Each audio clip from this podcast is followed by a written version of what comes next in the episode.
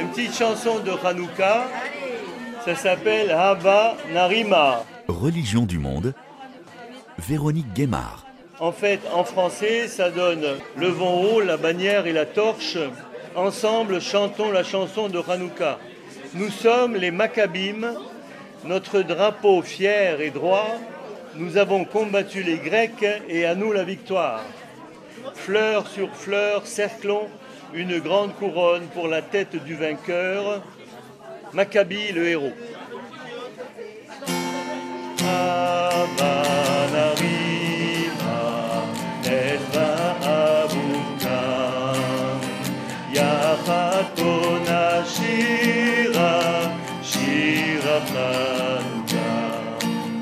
Bonjour à toutes et à tous. Que signifie la fête juive de Hanouka, qu'on appelle aussi la fête des Lumières? Une fête d'hiver qui dure huit jours, au cours desquels une bougie d'un chandelier à neuf branches est allumée chaque soir. Quelle signification prend-elle après les terribles attaques du Hamas le 7 octobre contre Israël et en ces temps de guerre à Gaza? Pour en parler dans cette émission, nous recevons en studio Yann Boissière. Bonjour. Bonjour à toutes et à tous. Euh, vous êtes rabbin du judaïsme en mouvement, une synagogue euh, rattachée, une synagogue située dans le quartier de Beaugrenelle à Paris, dans le 15e arrondissement. Et vous êtes aussi le président fondateur d'une association interconvictionnelle appelée Les Voix de la Paix.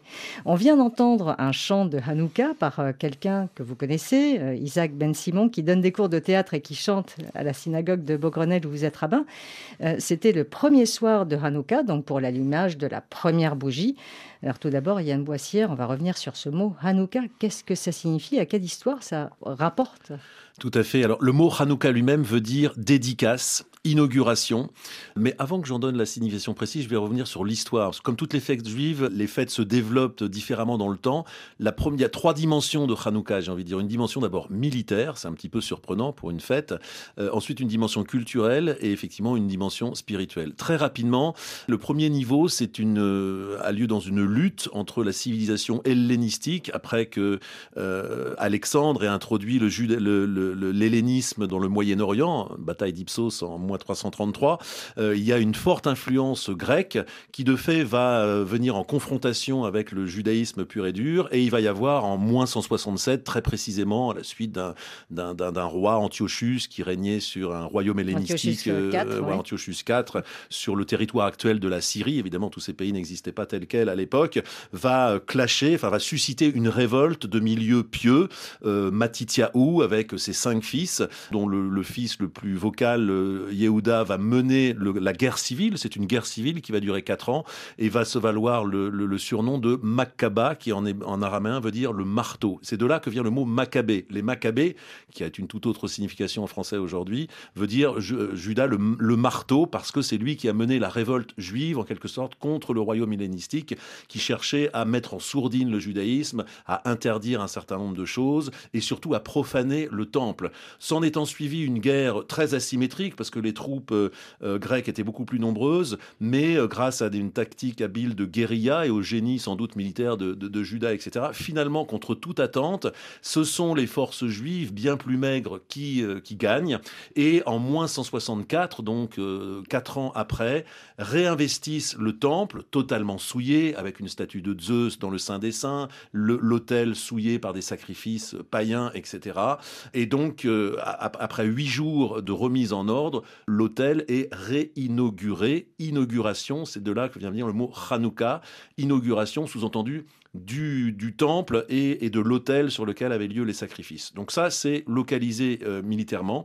Et puis après, la fête va évoluer à un certain nombre de distinctions et va, être, va y être rattachée une légende, hein, ce qui n'est qu'une légende, la légende de la petite fiole d'huile. La fameuse petite fiole d'huile. La fameuse petite fiole d'huile que, j'ai, que Yuda, voilà, qui aurait été trouvée là dans ce désastre absolument, cette catastrophe, cette abomination des abominations, euh, sur une petite fiole d'huile avec une quantité minimale pour ne brûler qu'un jour, alors qu'on avait besoin de huit jours pour refabriquer de l'huile pure, etc. Et le miracle, nous dit-on, le NES, le miracle de Hanouka, c'est que cette fiole aurait duré huit jours, le temps de récupérer de l'huile pure. Et c'est vrai qu'après, historiquement, avec la destruction du temple, quand il y a eu besoin d'avoir un autre narratif, les rabbins ont mis bien plus en avant le côté spirituel que le côté militaire qui s'était stompé. Le côté de la lutte culturelle est resté une dimension importante, mais c'est vrai qu'aujourd'hui, c'est plutôt l'aspect lumineux, l'aspect spirituel, cette petite fiole d'huile qui est au centre de la manière dont on célèbre Hanouka aujourd'hui. Et donc, on allume ce chandelier à neuf branches, on utilise une des, branches, enfin la, la, petite bougie euh, témoin qu'on utilise pour allumer les autres bougies, une bougie par jour et donc pour euh, montrer euh, cette lumière. Et on, et on, va le poser, ce chandelier d'ailleurs, on va le poser euh, à une fenêtre, on va le faire Absolument. connaître. Absolument. C'est alors souvent on confond hein, la menorah, qui est un peu l'emblème du judaïsme, qui est le chandelier à sept branches, qui dit-on faisait partie du temple, du tabernacle, du temple, etc., et qui est resté un des symboles du judaïsme, avec la Hanoukia, qui est finalement une menorah spéciale, spéciale dédiée à Hanouka. Donc effectivement, comme la fête du dure huit jours, elle a huit branches plus une, une bougie dite shamash serviteur, qui de fait sert les autres. Alors la manière de célébrer la fête, c'est effectivement d'allumer le premier jour une première bougie, le deuxième jour une deuxième, et ainsi de suite jusqu'à huit. Donc il y a une multiplication de la lumière. Bon, les symboliques évidentes sont, sont, très fortes, enfin les symboliques de la lumière, c'est très fort, évidemment, c'est, c'est la continuité, c'est l'intelligence, c'est le fait d'éclairer et la multiplication euh, des lumières. On pourrait en parler plus précisément, mais il y a de nombreux symboles, euh, enfin le symbole de la lumière est très fort dans le judaïsme, comme dans les autres religions d'ailleurs.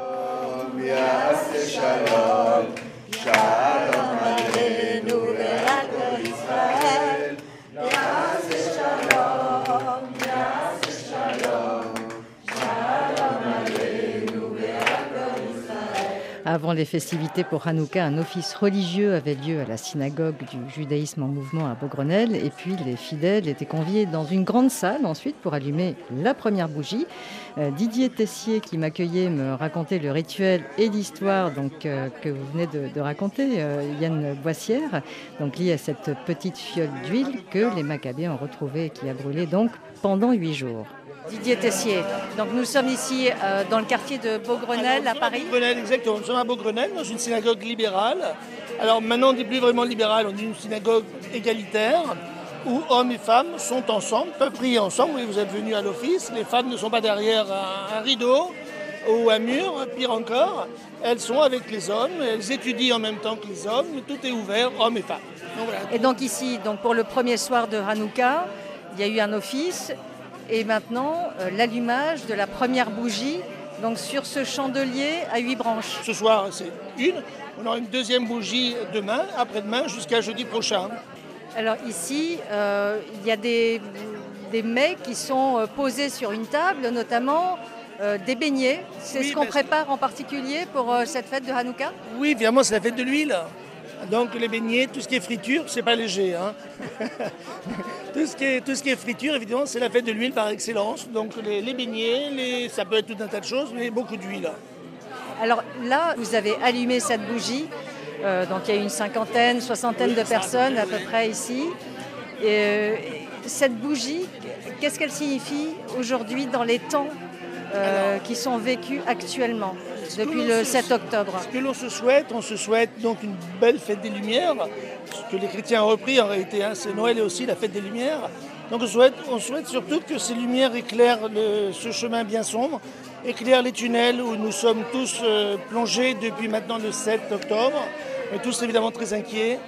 Et voilà, on, attend, on est pendu aux informations, on, est, euh, on, a de la famille, on a des amis et on ne vit plus depuis le 7 octobre clairement. Mais ça fait aussi plaisir de se retrouver entre nous et, euh, de faire la fête malgré tout, parce que justement, ben, voilà, le, peuple d'Israël est toujours vivant, la preuve. Donc la flamme, c'est l'espoir aussi. La flamme, c'est l'espoir, la flamme de l'espoir, la flamme qui réchauffe, la flamme qui... Absolument. Alors dans cette ambiance festive accompagnée de chants, euh, Valérie était venue avec sa fille à la synagogue de Beaugrenelle pour l'allumage de la première bougie. On a appris qu'il y avait un allumage et on s'est dit que c'était bien de, de venir allumer avec euh, d'autres personnes d'être ensemble, oui, tout simplement. En ce moment en particulier, c'est important d'être euh, regroupé Oui, je crois qu'on a ce réflexe un petit peu d'avoir envie d'être ensemble. Vous-même, vous avez été touché en particulier? On est tous très touchés. On est, euh, moi, j'ai des amis qui sont venus il n'y a pas longtemps d'Israël. On sent qu'ils sont euh, meurtris. Et on est beaucoup à pu dormir, on est beaucoup à pleurer. Donc on espère que toutes ces lumières allumées bah, éclaireront le monde. Et puis c'est la fête des miracles aussi. Donc on a beaucoup c'est une fête de l'espérance. Donc bien sûr on espère que la situation va s'apaiser, que les personnes vont pouvoir se réparer et, et que peut-être il y aura un peu de paix. Voilà. Et ma fille, euh, j'ai la peine pour ma fille surtout, parce que quand elle arrive le matin au lycée, qu'elle voit euh, des tags, que des camarades ne lui parlent plus, ne l'invitent plus à des soirées, ben oui, alors qu'elle est française et qu'elle n'est pas responsable, ça, fait mal, bien sûr ça fait mal. Euh, c'est dommage d'importer aussi ce conflit avec autant d'excès, mais on est français, on a le droit d'être qui on est en France. Tout ça fait mal, tout ça euh, inquiète, tout ça fait de la peine, bien sûr. On vit des temps un peu sombres. Donc on espère que ces lumières vont éclairer un peu le monde. Voilà, qu'on retrouve un peu l'apaisement dans les ténèbres. Sortir du tunnel, c'est un peu le, un peu ma phrase. Et j'ai aussi croisé Soukaina, une Marocaine de 35 ans. Elle est en plein processus de conversion de l'islam soufi vers le judaïsme. Et elle se sent ici et ailleurs, comme elle l'exprime.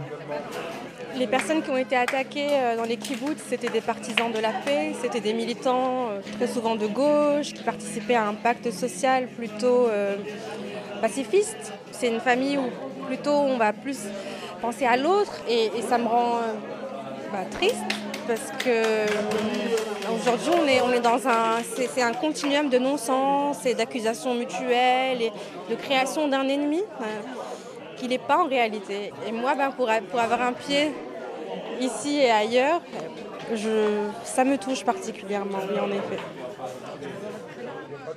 Yann Boissière, vous-même qui êtes rabbin euh, depuis 2011, qui êtes très impliqué hein, dans le judaïsme en mouvement, comment est-ce que vous vivez cette fête que devrait être Hanouka donc, euh, Et que viennent vous dire les personnes à la synagogue? On en a entendu quelques-unes ici. Oui, beaucoup de belles choses ont été exprimées, notamment sur la symbolique de la lumière et aussi sur ce que ça veut dire plus particulièrement depuis le, 7 octobre. J'aimerais revenir juste sur, la force de la lumière, parce que d'une manière générale, bien sûr, la lumière, c'est l'intelligence, la continuité, l'espoir. Mais il y, a deux traits enfin, qu'on enseigne souvent aux enfants, que moi j'aime rappeler, c'est peut-être une définition un petit peu plus précise de la force spirituelle. Il y a deux choses remarquables à propos d'une bougie. Quand on allume une bougie et qu'on la tient verticale, la flamme monte vers le haut. Vous savez, et vous la regardez brûler, parce que la, la on est censé ne pas s'en servir pour s'éclairer, pour se chauffer, mais juste regarder les lumières. Donc il y a une inversion intéressante aussi. La lumière, c'est ce qui permet de voir, mais là, on nous demande de voir ce qui permet de voir. C'est, on, on Regardez la lumière. Regarder la lumière. Donc c'est, une expérience spirituelle particulière et de fait, même émotionnelle, très forte, de voir cette bougie, cette, cette, cette verticalité qui monte euh, avec cette douceur, etc. On, a beau euh, manipuler la bougie dans tous les sens, et même la mettre de manière horizontale, la lumière continue d'être droite. il y a un symbole très très fort, c'est-à-dire que quelles que soient les tribulations des corps dans ce monde, et Dieu sait si on est soumis à des, à des agressions, des, des, des, tribulations de toutes sortes, etc., il y a cette image d'une verticalité toujours, etc., qui n'oublie pas la, la dimension du, du, bas vers le haut. C'est quelque chose de très très fort. Et puis il y a un deuxième aspect qui marche quand on enseigne aux enfants, mais on est sans doute des grands enfants nous-mêmes, euh, c'est une sorte de, de, de mathématique de l'infini, la lumière. Euh, quand on prend un verre d'eau et qu'on le vide dans un deuxième verre d'eau, le verre d'eau numéro 2 se remplit à proportion de ce que le premier se vide. Donc il n'y a, pas de gain. Enfin, je veux dire, voilà, l'un perd ce que l'autre gagne et vice versa. Avec la lumière, il en va différemment. On allume une première bougie, on en allume une deuxième, on crée une deuxième femme, de, flamme femme aussi peut-être, euh, qui ne diminue en rien la première flamme. Et donc, on est dans une multiplication euh, de l'amour, j'ai envie de dire, de la lumière. Ce sont des symboles très très forts, en effet. Ça a été dit excellemment, mais c'est vrai que là, c'est deux traits précis de la lumière qui sont très forts. Depuis le 7 octobre, j'ajouterais une, quelque chose qui n'a pas été dit de manière tout à fait, enfin, qui a été dit autrement, et c'est très fort. Je dirais que l'un des problèmes qui se pose, et ça, je le vis concrètement en tant que rabbin, combien de familles juives s'invisibilisent quand ils commandent un taxi, euh, on va pas nommer des marques de taxi, etc etc., mais ou des marques de, de, VTC, ou quand ils commandent de la nourriture par Internet, ils gomment leur nom parce que le, cas d'agression est, est, bien connu. Ils retirent les mésouzotes à l'entrée de leur maison, ces petits étuis qui... Ils ne mettent pas la kippa. Voilà, ils ne mettent pas la kippa, etc. Donc il y a une, une invisibilisation, invisibilisation presque, presque forcée, en tout, mm. cas, en tout cas subie. Eh bien, je dirais que c'est intéressant d'ailleurs parce que c'est un trait particulier de la fête de Hanouka par rapport à toutes les autres fêtes juives qui en général se fêtent soit dans le foyer familial, soit à la synagogue, mais avec une certaine discrétion vis-à-vis de l'extérieur, en plus dans un, dans un pays laïque.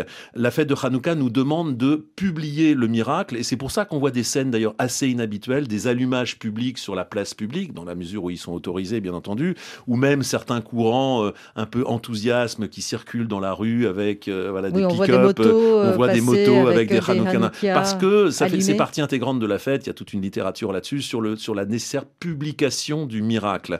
Donc une fête de la visibilisation. Je dirais que peut-être ça prend une couleur particulière aujourd'hui à un moment où quelque part on voudrait, enfin certains voudraient que les juifs deviennent invisibles, que les juifs se taisent, que les juifs n'aient pas, euh, pas droit au chapitre pour, pour X raisons, euh, toutes les plus tordues les unes que les autres, et que cette fête de Hanouka est aussi un acte de résistance alors, on va pas recourir à la symbolique première qui fut militaire, etc., mais il y a quelque chose de résistant dans les lumières de Hanouka. D'abord, la lumière est aussi un symbole de résistant. Elle continue à brûler, elle continue de s'affirmer, elle continue de monter, elle continue de vouloir s'élever malgré les, les, perturbations du monde. Et donc, je dirais que cet aspect résistant de la fête de Hanouka prend une coloration particulière depuis le 7 octobre.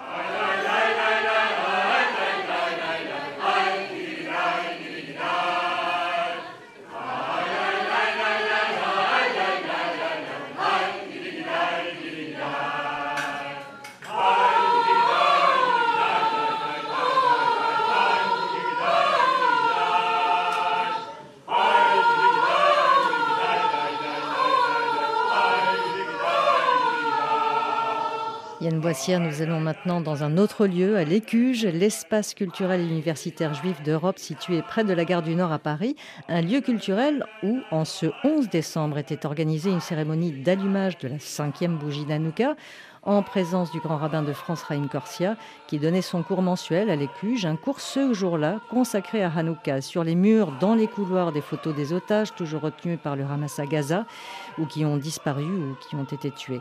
Vous nous expliquiez, euh, Yann Boissier, en début d'émission, donc cette euh, révolte de la petite armée des Maccabées euh, contre les Grecs et contre l'interdiction du culte et des pratiques juives. Hanouka était une réponse à ces interdits, explique Haïm Corsia on a dans cette fête réuni le symbole de la circoncision, le symbole de Shabbat et le symbole du nouveau mois.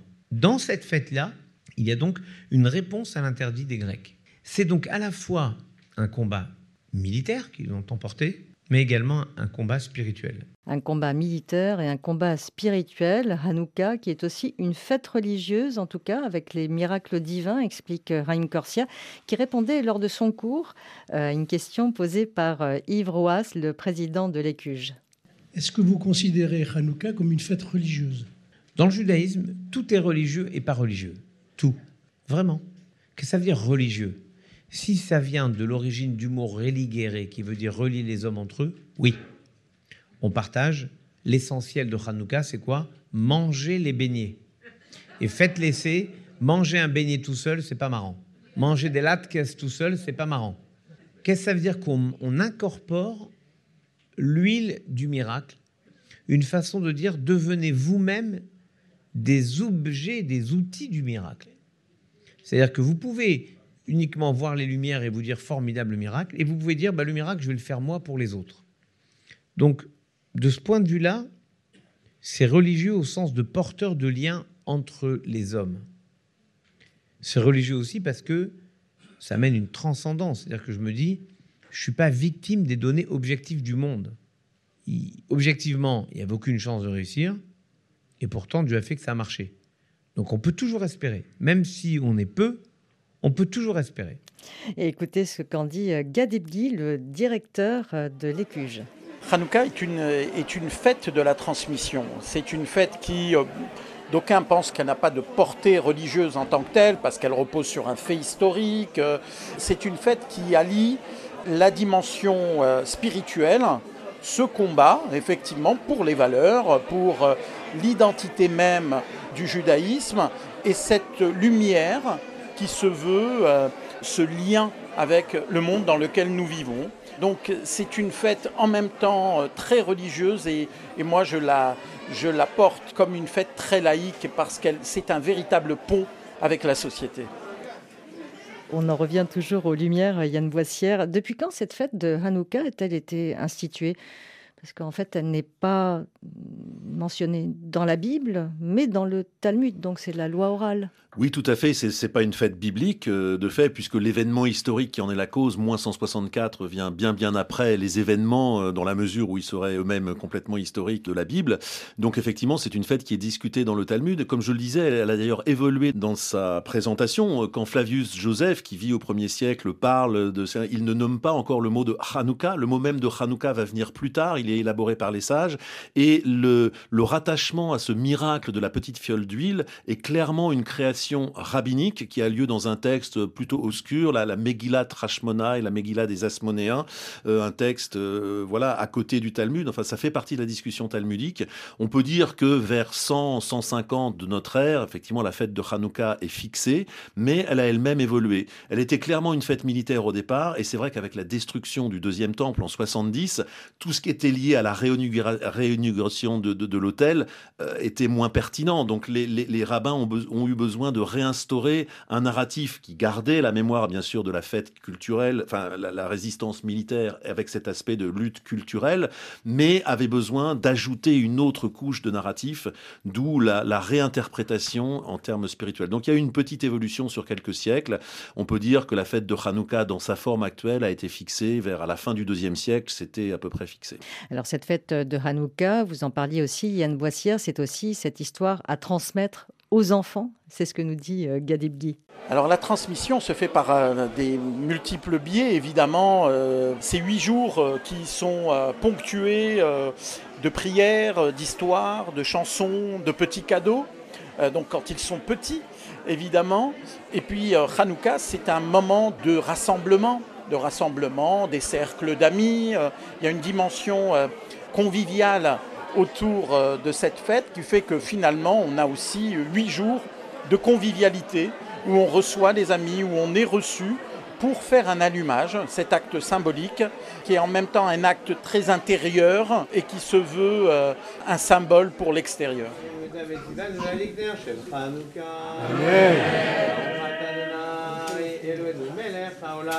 שעשה ניסים לאבותינו בימים ההם בזמן הזה. Ce soir-là, à l'Écuge, une grande Hanoukia bleue était dressée, un grand candélabre, donc à neuf branches. Le grand rabbin de France, Raïm Corsia, allumait les cinq bougies. Nous étions au cinquième jour de Hanouka.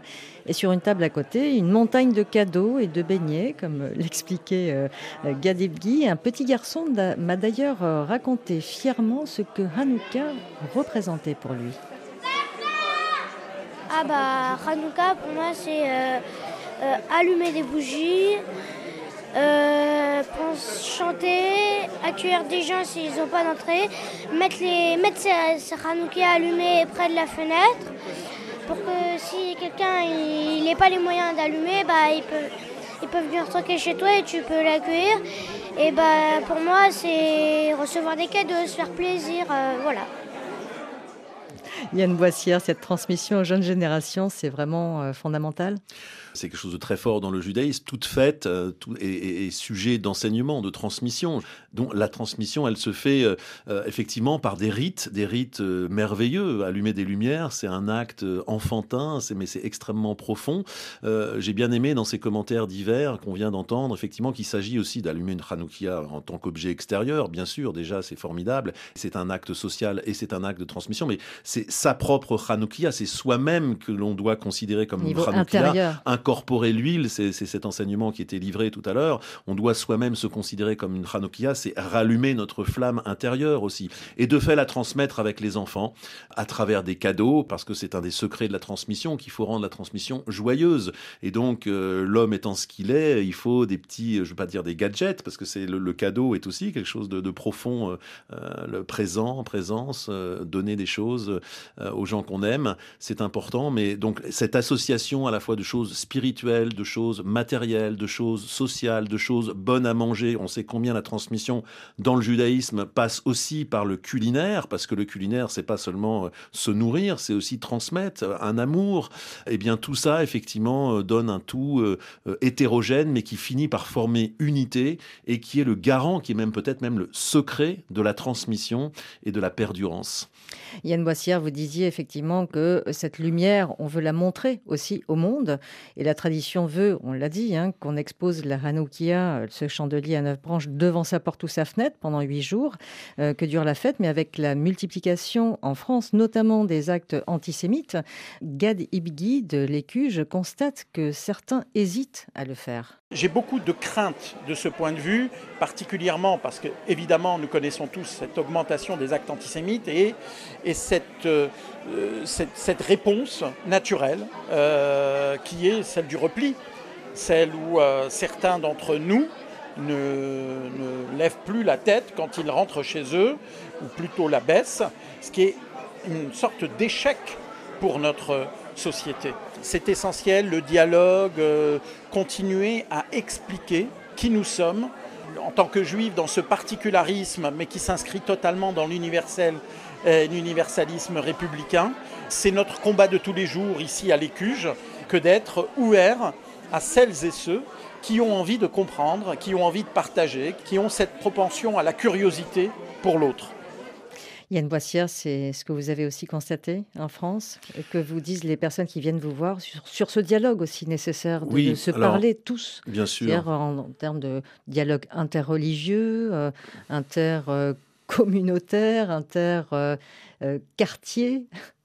Oui, alors il y a les deux aspects. Il y a l'aspect de la peur euh, que je corrobore, malheureusement, j'en parlais tout à l'heure, euh, des gens qui gomment leur nom quand ils ont une commande sur Internet. Euh, alors au niveau de la synagogue, on voit deux réactions un petit peu contradictoires. les adultes viennent en masse aux offices religieux de Shabbat, par exemple, le vendredi soir et le, samedi matin. Il y a même une, croissance, enfin, une, voilà, les gens ont besoin de se retrouver. par contre, au Talmud Torah, donc, qui est l'enseignement religieux pour les enfants, l'équivalent du catéchisme juif, pour simplifier, dont une grosse séance a lieu le dimanche matin, là il y a une baisse très très très forte des enfants, 40% euh, de parents en moins parce qu'ils ont peur d'amener leurs enfants. Donc voilà, ça, montre bien à la fois le côté résistance, le côté réaffirmation, on va pas se laisser marcher dessus et, on est là et on va faire perdurer le judaïsme et on va continuer à le transmettre, mais avec une réelle inquiétude au niveau des, des enfants. Et puis le deuxième aspect qui est essentiel, et alors là c'est peut-être plus avec ma casquette de président des Voix de la Paix que je parle, encore que pour moi c'est une continuité euh, totale avec mon, rôle de rabbin, bien évidemment, c'est maintenir le dialogue. Euh, il se trouve que dans le, 18 décembre, donc lundi prochain, dans quelques jours, je vais organiser un séminaire numérique euh, qui est une exposition basée sur un, voyage que j'ai organisé l'année dernière en Israël et territoire palestinien. Peut-être qu'on en parlera tout à l'heure. L'idée, c'est de, de maintenir le dialogue. Hier, j'avais... alors, il y, a, eu des signes euh, positifs en France, il y a aussi des signes d'inquiétude. Le signe positif, c'est cette manifestation du 12 novembre qui était très très claire pour la République contre l'antisémitisme. Euh, les chiffres, euh, alors les chiffres auraient pu être plus importants, mais c'est vrai que 182 000 personnes au niveau de la France, c'est une affirmation. Ce ne sont pas des chiffres décevants. Et donc, il y a eu l'affirmation d'une conscience, effectivement, que l'antisémitisme n'est pas un problème des juifs, c'est un problème national, c'est un problème républicain, c'est un problème qui concerne tout le monde. Et on a eu cette, cette réponse. Alors, tout le monde n'était pas là, c'est aussi un, facteur d'inquiétude, on va peut-être pas épiloguer sur qui n'était pas là, mais la réponse quand même a, été ferme. Et nous, il nous faut continuer le dialogue. J'avais une discussion euh, de vérité avec un ami euh, euh, musulman, très ouvert, etc., qui lui-même voilà, a une conscience géopolitique aiguë, et il me disait, mais Yann, il faut que tu comprennes quelque chose. Alors je lui disais, mais l'antisémitisme, pourquoi certaines voix musulmanes d'un islam éclairé ne se sont pas fait entendre en France, etc. Et il me disait de manière assez convaincante, j'étais pas forcément d'accord avec lui, mais c'est aussi des voix qu'il faut écouter. Il me disait, mais c'est impossible. Alors, je pensais, moi, je n'étais pas d'accord avec ça, mais il me disait, il faut que tu vois que toute personne arabe, musulmane, arabo-musulmane en France, aussi éclairée soit-elle, etc., vibre pour les Palestiniens. Et le nombre de milliers de victimes, alors bon, on peut remettre en cause les chiffres du Hamas, mais manifestement des milliers de personnes meurent effectivement sous les bombardements. C'est la guerre, tout simplement.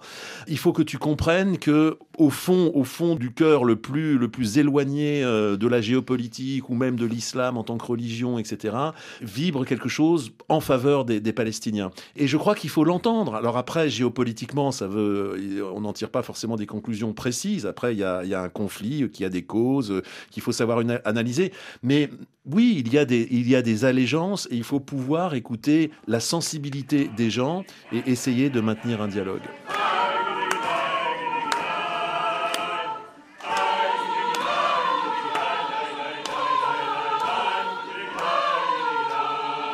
Vous écoutez Religion du Monde sur RFI. Nous sommes avec euh, Yann Boissière, rabbin de la synagogue euh, du judaïsme en mouvement à Paris.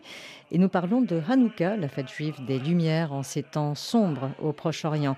Yann Boissière, je le rappelais, vous êtes rabbin, mais vous êtes aussi le fondateur euh, des Voix de la paix en 2016. Hein. C'est dans ce dialogue que cette paix doit se construire. Oui, alors euh, c'est peut-être étrange de parler de, dialogue et de paix maintenant, parce qu'effectivement le, fracas de la guerre est, pour de très bonnes entre guillemets raisons. Enfin, je veux dire, voilà, l'agression du 7 octobre a été euh, inouïe et, sans précédent euh, par sa violence, par sa soudaineté. donc, effectivement, il y a, un, comme le dit hein, ce texte de Kohelet, et milchama et shalom, il y a un temps pour la guerre, il y a un temps pour la paix. Enfin, la fin quand même de la phrase, c'est qu'il y a un temps pour la paix. Donc, la paix doit rester dans l'horizon. Euh, même si à, des moments elle est, elle, est, plus inaudible euh, à certains moments, mais en tout cas la perspective de la paix ne doit pas disparaître de, nos consciences. c'est votre démarche, c'est la démarche. Alors c'est la démarche des, voies, de la paix. Les, voies de la, paix, comme vous l'avez rappelé, ont été créées en 2016, juste après cette période d'attentat de 2015, pour une très bonne raison. Euh, la société française a été agressée au nom d'idées, voilà exactement des attentats en France au nom d'idées extrémistes portées par un extrémisme religieux. C'est quand même revendiqué par euh, l'organisation de l'État islamique. Voilà, par l'État islamique. Euh, et donc, euh, en tant que citoyen, je pense qu'on s'est tous demandé ce qu'on pouvait faire. Moi, en tant que rabbin, il était évident que c'était plutôt dans le domaine spirituel et du dialogue interreligieux, et je dirais même interconvictionnel, c'est-à-dire pas seulement les religieux entre eux, mais les religieux et tous les autres segments de la, de la société. On a fondé cette association sur un dialogue. C'est au nom de, de, bon, de multiples actions à différents niveaux, sur le terrain, des actions plus symboliques, des colloques, des actions en entreprise aussi. Bon, l'activité des Voix de la Paix est assez vaste et hétérogène. C'est au nom de ce dialogue que j'ai organisé l'année dernière un voyage donc en Israël et territoire palestinien, euh, justement pour aller à la recherche des sociétés. Parce qu'effectivement, on a de cette région uniquement une image sursaturée par le conflit, et Dieu sait s'il est prégnant et Dieu sait s'il est important, bien sûr.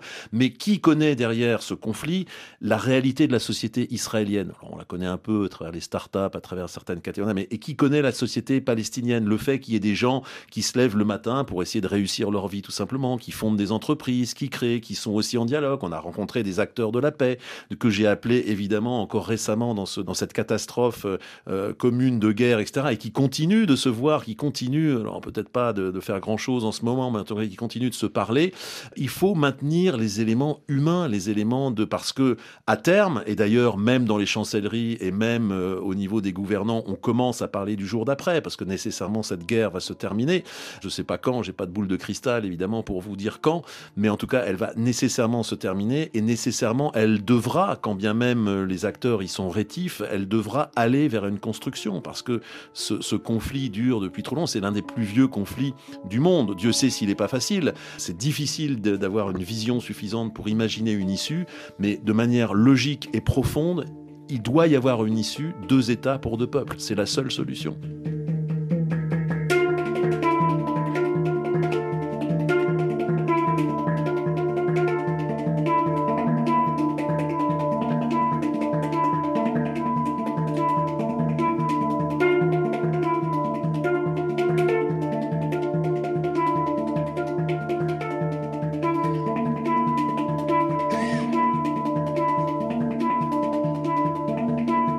C'est dans cette démarche, euh, Yann Voissière, mais aussi en tant que rabbin, que vous vous êtes euh, rendu à la veillée de recueillement et d'apaisement qui était organisée le 30 novembre dernier.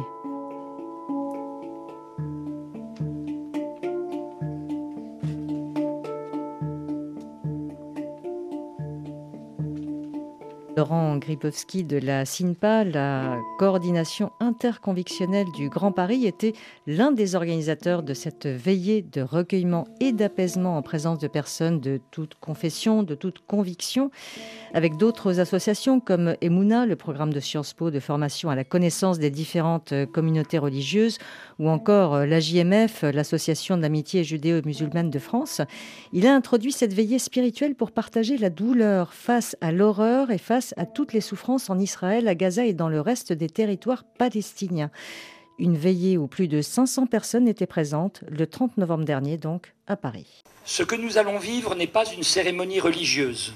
C'est une veillée pour la paix, prière pour les uns, méditation pour les autres, communion pour tous. Un acte de résistance spirituelle, un moment d'intériorité, un moment de recueillement et d'apaisement pour tenter de faire la paix en nous et autour de nous.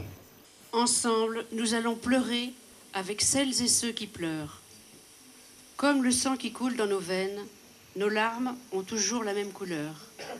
Nous allons entrer dans une démarche commune pour faire grandir en nous et autour de nous un esprit de paix et de fraternité. Notre veillée de ce soir voudrait être une petite pierre blanche pour contribuer à l'avènement d'un monde plus juste et plus humain, où chacun puisse exister librement et en sécurité, en n'oubliant jamais qu'au-delà de toutes nos appartenances et de toutes nos convictions, nous formons une seule et même famille humaine. Ce soir, c'est à une communion des cœurs que nous sommes conviés, parce que ce sont nos cœurs qui sont touchés. Il n'y aura pas non plus d'applaudissements, si vous le voulez bien. Ce n'est pas un spectacle. Ensemble, nous allons tenter de faire preuve d'une grande délicatesse, celle-là même qui permet de résister à la brutalité du monde et à celle de notre actualité. Car nous croyons que si la haine est contagieuse, l'amour et la paix le sont aussi. Salam, shalom, et bonne, soirée à tous. Un monde plus juste et plus humain, c'était le souhait donc pour cette veillée pour la paix. On entend beaucoup d'émotions dans la voix de Laurent Gribowski, euh, Yann Boissière. Euh, quel écho à Hanouka aussi dans ce contexte Oui, oui, c'était c'était une soirée très forte. Euh, je me suis, à vrai dire, pour être tout à fait honnête, je me suis beaucoup interrogé sur ma présence parce que je pense que toutes les personnes présentes ne partageaient pas les mêmes analyses politiques et c'était peut-être délicat. La force de cette soirée, c'est qu'elle a justement évité tout discours politique pour se concentrer sur la base humaine, la souffrance, la souffrance de chacun. Oui, il y a des morts de chaque côté et quelles que soient les superstructures idéologiques qu'on y rajoute, euh, il était important de pouvoir prier pour faire écho à la souffrance et à la douleur et à la sensibilité euh, à l'autre. C'était une magnifique soirée. Et de fait, il y avait un facteur d'espoir, c'est qu'il y avait beaucoup de textes qui ont été lus, on en a entendu un petit extrait, beaucoup de textes des traditions religieuses chrétiennes, catholiques, protestantes, juives et musulmanes. Et on se dit, enfin moi je me suis dit, j'ai redécouvert d'ailleurs certains textes que je ne connaissais pas, un magnifique poème d'Éluard aussi. On se dit, voilà, le génie humain existe. C'est aussi ça, l'homme. C'est l'homme est capable du pire, mais il est capable du meilleur. Et c'était très très fort de réentendre ces textes qui étaient le meilleur de l'homme et qui de fait avaient cette valeur humaine de compassion. Lors de cette soirée, justement, vous le rappeliez, les poèmes de Paul Éluard, les textes du judaïsme, du christianisme, de l'islam qui ont été lus ou psalmodiés, donc euh, comme ce texte du grand poète et théologien soufi du XIIe siècle, Ibn al-Arabi. تطوف بقلبي تطوف بقلبي ساعة بعد ساعة. لوجد لوجد Un texte lu par euh, un extrait qui a été lu par euh, Abdelrahim euh, Belhoussaïn, imam, khatib et conférencier à la mosquée de la Miséricorde à Paris, directeur de l'Académie internationale des études islamiques. Oui, en fait, c'était important pour ce soir matérialiser justement cette fraternité, cette paix qui anime toutes les religions et toutes les convictions. Et par exemple, pour ma part, ce soir, j'ai eu l'occasion de proposer le chant andalou de Ibn Arabi, qui est contemporain de Maïmonide. Et Maïmonide, qui est une référence dans, le, la pensée du judaïsme euh, et dans le monde juif de manière générale, et Ibn Arabi pour le monde musulman. Et l'Andalousie c'était, euh, a connu un havre de paix avec toutes ces religions-là, et c'était important de transporter aujourd'hui euh, les gens, de les déplacer euh, vers euh, cette époque-là. Et nous avons besoin de mettre les projecteurs euh, sur euh, euh, ce moment-là. Donc euh, c'était important ce soir de vivre ce moment de fraternité. Yann Boissière, vous-même, lors de cette soirée, vous avez lu un extrait du discours de Martin Luther King qu'il avait lu lors de la remise de son prix Nobel de la paix le 10 décembre 1964. Je refuse d'admettre que l'humanité ne soit qu'une épave ballottée par l'océan de la vie. Je refuse d'admettre que l'humanité soit si tragiquement vouée à la nuit privée d'étoiles, du racisme et de la guerre, que l'aube brillante de la paix et de la fraternité ne puisse jamais poindre. Je crois que la vérité désarmée et l'amour désintéressé auront le dernier mot dans le monde des réalités. C'est pourquoi, même s'il est provisoirement bafoué, le bon droit sera plus fort que le mal triomphant. Vous m'aviez dit, Yann Boissière, que vous n'aviez pas prévu de lire ce texte, mais il évoque quelque chose de fort pour vous. C'est ce que vous m'aviez dit au cours de cette veillée de recueillement. Oui, c'était une magnifique surprise. Il se trouve que la personne qui devait lire le texte était- n'était pas là, donc on me l'a soumis au dernier moment. Et c'est- c'est c'est le genre de bénédiction qui vous arrive, à savoir la, voilà, ce, ce- ce- ce cadeau qui vous est fait de pouvoir euh, lire des textes aussi forts. Euh, sur Ibn Arabi, je cite aussi volontiers cette maxime que je connais de lui l'homme est ennemi de ce qu'il ignore. C'est tellement fort comme phrase. L'homme est ennemi de ce qu'il ignore. Ça veut dire que euh, un facteur d'espoir, c'est aussi la connaissance de l'autre. On a moins peur de ce qu'on connaît. Donc ça, c'est une phrase extrêmement forte. Et euh, oui, la phrase de Luther King, bon, qu'il l'a payé de sa vie. Enfin, je veux dire, les, phrases ont un impact euh, parce qu'elles sont belles, parce qu'elles sont puissantes, parce qu'elles sont logiques, etc. Mais elles sont surtout belles parce qu'elles sont portées par des hommes qui les vivent.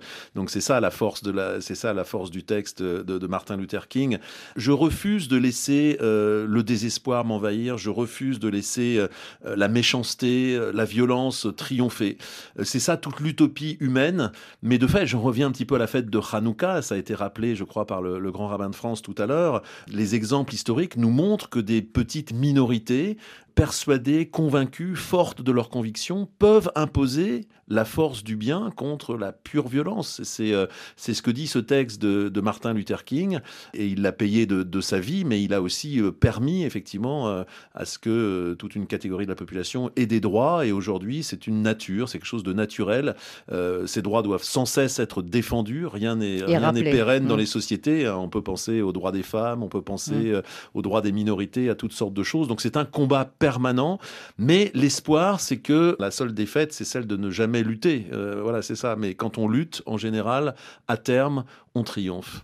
En tout cas, c'était important que tout le monde se rassemble ce soir-là pour cette veillée de- d'apaisement. Michel Serfati, qui était donc présent à cette veillée, écoutez ce qu'il nous dit de cette soirée. Cette soirée, à mes yeux, est l'expression publique de tous ceux qui continuent de croire en la paix, de développer une foi sans doute profonde et sincère en la paix. Je ne peux que les féliciter.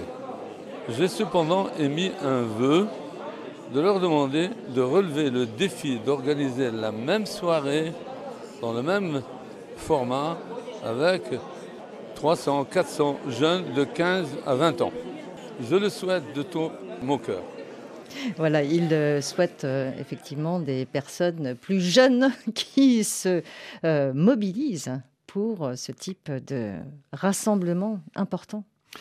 Oui, c'est toujours l'enjeu de la, transmission, si difficile, hein, pas seulement sur ce sujet, si difficile. Euh, euh, les jeunes sont pris par d'autres formes de, de militance aussi. euh, c'est très compliqué, mais c'est pas désespéré. Enfin, nous, on a beaucoup de jeunes à la synagogue qui reprennent le flambeau. Oui, les rassembler, les rassembler, c'est une démarche importante. Le, le 18 décembre, je sais que donc cette visite virtuelle de l'exposition basée sur le voyage que j'ai organisé en, Israël et territoire palestinien, le mouvement des jeunes de GEM, justement de judaïsme en mouvement, sera mobilisé. Donc là, il y aura euh, 30 jeunes. Alors, c'est pas que les 400 jeunes souhaités par le rabbin Sarfati, mais euh, ils s'organisent. Enfin, il faut savoir leur parler. C'est pas facile. Euh, ce problème de génération aussi, en général, on sait combien, en tant que parent, c'est difficile et combien les générations se suivent et ne se ressemblent pas. Les enjeux sont pas les mêmes. Euh, Aujourd'hui, c'est peut-être plus le climat qui intéresse les jeunes que les questions, je dirais, sociopolitiques. On peut le regretter, mais euh, c'est aussi à écouter et c'est à nous de renouveler aussi nos formes de transmission. C'est ça, réallumer la bougie de Hanouka. C'est pas l'allumer de manière mécanique comme on l'a toujours fait parce qu'on nous l'a transmis de cette manière. C'est l'allumer d'une manière différente. Et ça veut dire concrètement, effectivement, savoir parler différemment aux jeunes générations pour qu'ils soient là. C'est notre tâche. Dieu sait si elle n'est pas facile, mais on comprend qu'elle est nécessaire. À poursuivre. À cette soirée, donc je reviens toujours à cette soirée de rassemblement, de, volonté d'apaisement. Euh, il y avait des représentants donc de plusieurs religions et convictions. Hamdam Nadafi, elle, représente les Bahaïs en France et elle résume assez bien cette quête d'unité lors de cette veillée. Mon espoir surtout, c'est qu'on puisse avoir d'autres moments d'unité comme celui-ci, mais de ne pas attendre qu'il y ait des situations aussi tragiques qui nous rassemblent et de pouvoir être aussi nombreux à vouloir partager ce message finalement qui est un message tout simple, mais euh, de se connaître, de s'aimer euh, euh, au-delà finalement de, ce qui peut nous différencier et d'être dans cette unité de cœur. C'est dans ces moments-là finalement qu'on se rend compte que l'unité dans la diversité est tout à fait possible. Quand des personnes de confessions différentes lisent ou récitent des prières qui ne sont pas de leur propre confession, là on est véritablement dans l'unité de l'ensemble des religions et ça fait totalement partie de, l'ADN, j'ai envie de dire, de ce qu'est la foi bahaï. Et, euh, c'était euh, important pour nous d'être présents ce soir. On ne pouvait pas euh, ne pas être présent dans un moment aussi fort pour notre société.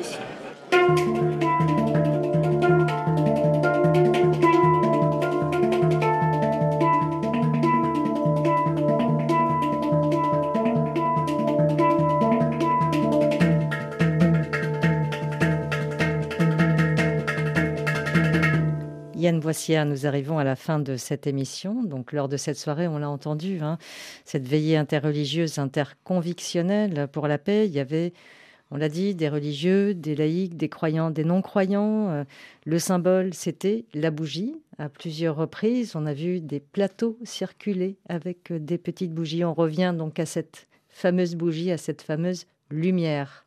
Oui, c'est vrai, je, m'en souviens, vous avez tout à fait raison. Effectivement, l'un des symboles euh, passerelles de tous ces différents textes, c'était effectivement la bougie. Comme, la bougie est, quelque chose d'universel. C'est vrai qu'on a beaucoup parlé de Hanouka, mais la bougie parle à toutes les religions, parle à tous les hommes et parle à tous les cœurs, puisque on, a, on est nous-mêmes une petite bougie. Et d'ailleurs, la fête de Hanouka dit chacun est une petite bougie et tous ensemble, nous sommes une grande lumière. Donc, ce que disait euh, Hamdan euh, Nadafi sur la pluralité et l'unité. Et donc, c'est cette force dont est capable l'homme.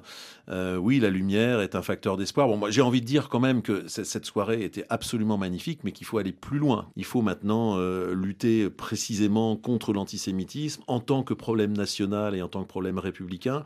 Il faut des choses concrètes aussi. Euh, la, bougie est annonciatrice de, l'action. C'est un symbole magnifique.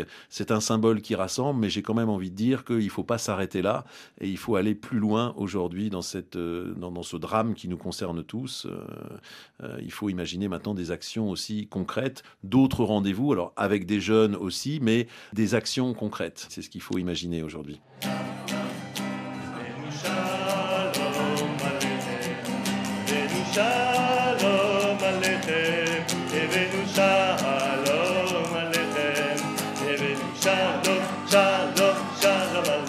Merci beaucoup Yann Boissière euh, de nous avoir accompagnés tout au long de cette euh, émission largement consacrée à Hanouka dans ce contexte très sombre. Nous nous quittons sur ce chant, Evenu Shalom, qui signifie Nous vous annonçons la paix, chanté par euh, Isaac Ben Simon lors de la cérémonie d'allumage de la première bougie d'Hanouka dans la synagogue du judaïsme en mouvement à Paris, la vôtre, là vous officiez comme rabbin, Yann Boissière. Cette émission réalisée par Alexandre Cayuela est à réécouter en podcast sur RFI.fr, l'appli Pure Radio et les réseaux sociaux X et Facebook à la page Religion du Monde. À la semaine prochaine. Et tout de suite, le journal sur RFI.